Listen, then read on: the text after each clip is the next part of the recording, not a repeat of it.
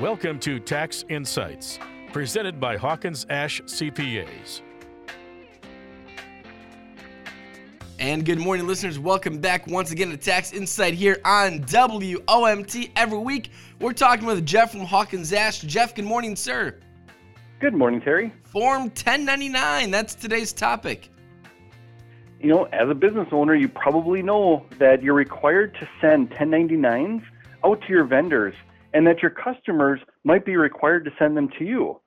For any 1099s that you're required to send, they're due by January 31st, which is why I wanted to get this show out today. So let's start off with a refresher for everybody. What exactly is on Form 1099? So the IRS for years has been trying to make sure that all income is captured. The IRS right now estimates that the tax gap is over $1 trillion. So this would be the cash and income that people receive, but they don't report on their tax returns. You probably even heard recently that the IRS was reminding people that, you know, income from illegal activities is even taxable. So the IRS started to require businesses to report any time that they paid a customer a certain amount. Then the IRS would compare these amounts reported on the 1099 to what the company actually reported on their tax return to make sure that all the income was reported. So who does a business owner need to send Form 1099s to?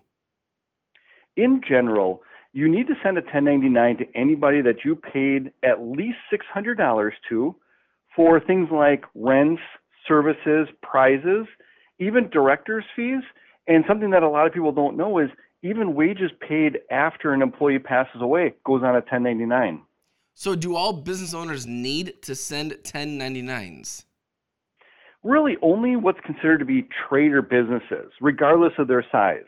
So corporations, partnerships, sole proprietors, they all have to send 1099s. Individuals do not need to send 1099s to anybody that they make payments to. But there's also certain rental property owners that also should send 1099. So obviously there are always exceptions, correct? There is. So if you're buying something and it essentially is inventory or it's merchandise that you're going to sell, you do not need to send a 1099 to that vendor. Also, if you're buying fixed assets, cars, desks, things like that, you don't need to send one to them. So here's a strange one. There's, you know, if you're customer is actually a corporation, you don't need to send it to them either. Interesting. So how do you know if a company is actually a corporation then? That's where what you want to do is you want to request a Form W-9, which is a request for taxpayer identification number. This form is going to show, you know, your vendor's name, address, identification number, and most importantly, it's going to show what kind of entity they are. Are they a corporation or are they something else? But, you know, when in doubt, just send one. It doesn't hurt you to send one. So what do you need to include then on Form 1099s? You want to include all fees charged and any kind of expenses that you reimburse. So basically, all payments made to that vendor. What if you don't send Form 1099s?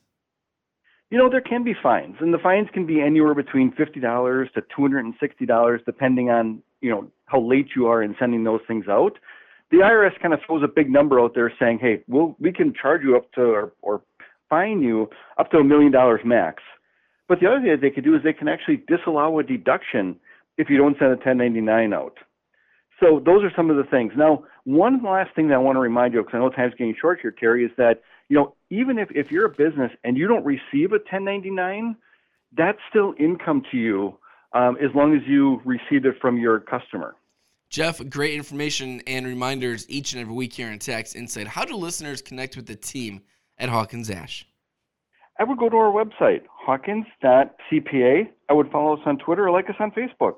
Jeff, thank you for your time, and we'll talk to you again next week here on Tax Insight on WOMT. This has been Tax Insights, presented by Hawkins Ash CPAs. Learn more online at hawkinsashcpas.com. Hawkins Ash CPAs.